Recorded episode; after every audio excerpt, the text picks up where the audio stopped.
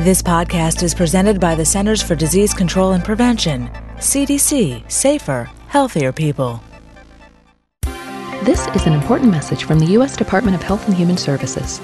Protect yourself from frostbite. When outdoors, wear warm clothing such as hats, gloves, and jackets. Avoid staying outside unprotected for long periods.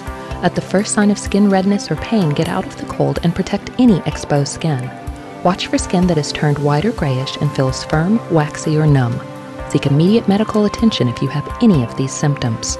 To learn more, call 1 800 CDC Info.